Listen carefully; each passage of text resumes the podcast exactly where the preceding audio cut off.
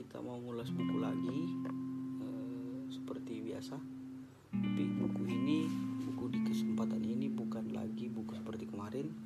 Justru bukunya adalah buku novel uh, yang berkategori non fiksi ini dia bukunya. Judulnya kelihatan nggak?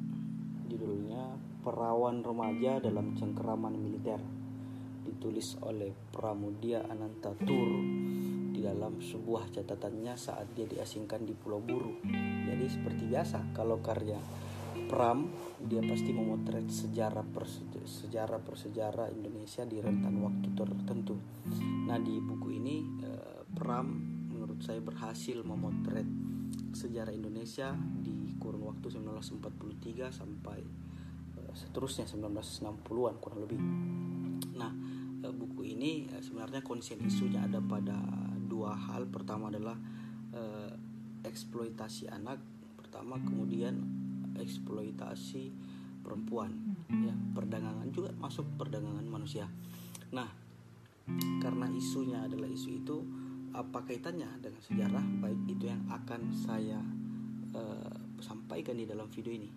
Tapi sebelumnya perlu kita catat bahwa betapapun misalnya Pram ini eh, mengkritik Jepang saat itu, tetapi dia diberikan penghargaan utama di sana dengan program The Fukuoka Asian Culture Prize yang ke-11 penghargaan utama yang dia dapat di sana ya.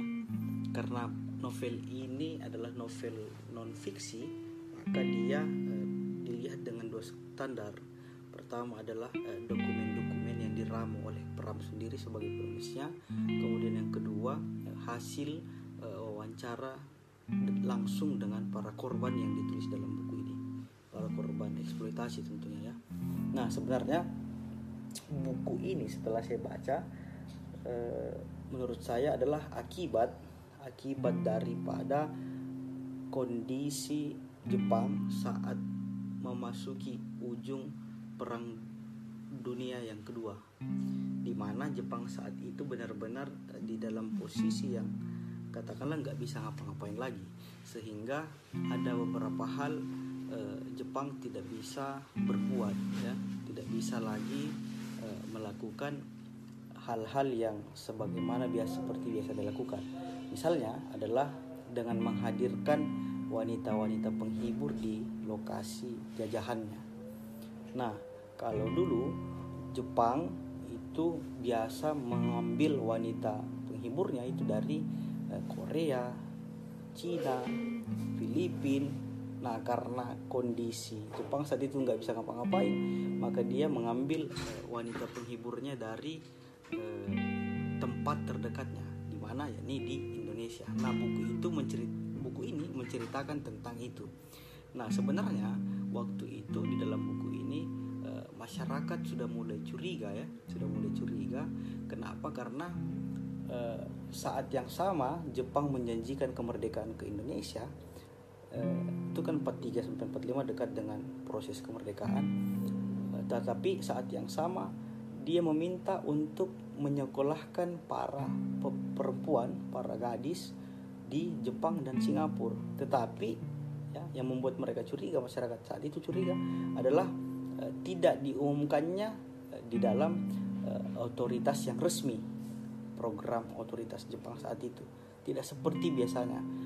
Biasanya eh, di era itu Jepang melakukan program dengan eh, pengumuman-pengumuman di harian korannya, di lembaran negaranya, tetapi eh, program ini penyekolahan waktu itu tidak di dalam tidak dilakukan seperti biasanya. Akibatnya memang alih-alih melakukan pendidikan justru yang terjadi adalah eksploitasi seksual.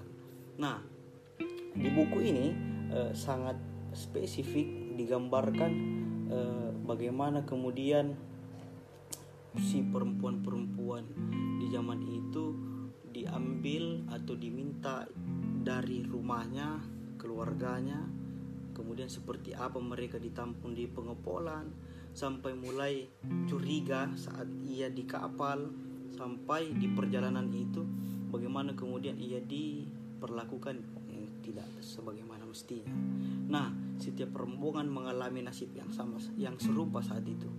diambil dari keluarga dengan janji manis yang ujungnya dijadikan budak seks dan kemudian ditelantarkan begitu saja ya atau eh, di dalam buku ini ada disebut eh, aktornya disebut misalnya eh, Kartini dari Sukerjo dan serombongannya yang diangkut dengan kapal sekitar 1,5 mil lepas dari pelabuhan para perwira Jepang serentak melakukan serangan terhadap para perawan itu, memperkosa dan menghancurkan impian mereka menjadi generasi yang berpendidikan, muda dan berpendidikan. Nah, atau misalnya selain dari itu terungkapnya kisah Sumiati yang kini terdampar di Bangkok ya. Jadi korban-korban ini sebenarnya tidak terdampar di Indonesia saja, tidak di Pulau Buru saja, tapi juga ada di Bangkok, ada di Singapura, eh, juga ada di Chai, di di Jepang sendiri. Ya. Sampai pada cerita eh, bagaimana kemudian eh, orang yang berparas orang yang berparas Jawa tetapi bernama bernama Maluku bernama warga Maluku. Nah, itu kemudian yang kemudian diwawancarai oleh uh, rekan Pram di dalam buku ini akhirnya uh, terungkap bahwa dia juga sebagai salah satu korban kekejamannya. Nah, ironisnya hingga kini pemerintah Jepang tetap menolak untuk bertanggung jawab secara hukum.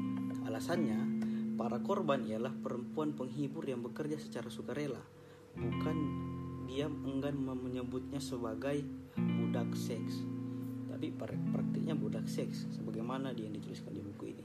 Nah yang paling menarik dalam buku ini tentu saja adalah eh, segmen pencarian ibu Mulyati dari Klaten yang terdampar di Pulau Buru. Ya keaslian Pulau Buru alamnya berhasil dilukiskan dengan jelas oleh penulis lengkap dengan gambaran budaya dan peradaban masyarakat di sana perjalanan melelahkan misalnya selama 20 jam yang syarat dengan peristiwa silih berganti akhirnya menemukan hasil juga dengan menemukan si ibu tersebut.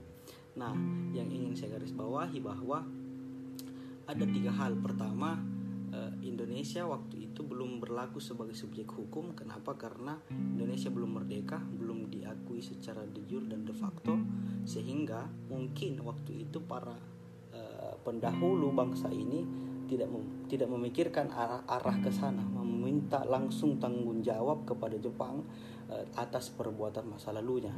Kemudian yang kedua, uh, bukannya orang tua Indonesia saat itu mengikhlaskan begitu saja anaknya, tapi karena di dalam buku ini ada kesan semacam intimidasi bila mana masyarakat Indonesia, khususnya masyarakat Jawa, ketika dia tidak mengizinkan anaknya pergi bersekolah di bawah oleh para bala tentara Jepang. Jadi ada semacam proses intimidasi. Nah, mungkin itu buku ini kira-kira itu yang bisa saya sampaikan. Eh, Anda bisa dapatkan di buku ini Anda bisa dapatkan di Gramedia. Kalau enggak bisa juga secara daring di Shopee. Ya. E, mungkin gitu. Sekian. Jangan lupa di share, di like atau ada yang ingin ditanyakan atau mungkin kurang kawan-kawan bisa komen di bawah. Oke ya bye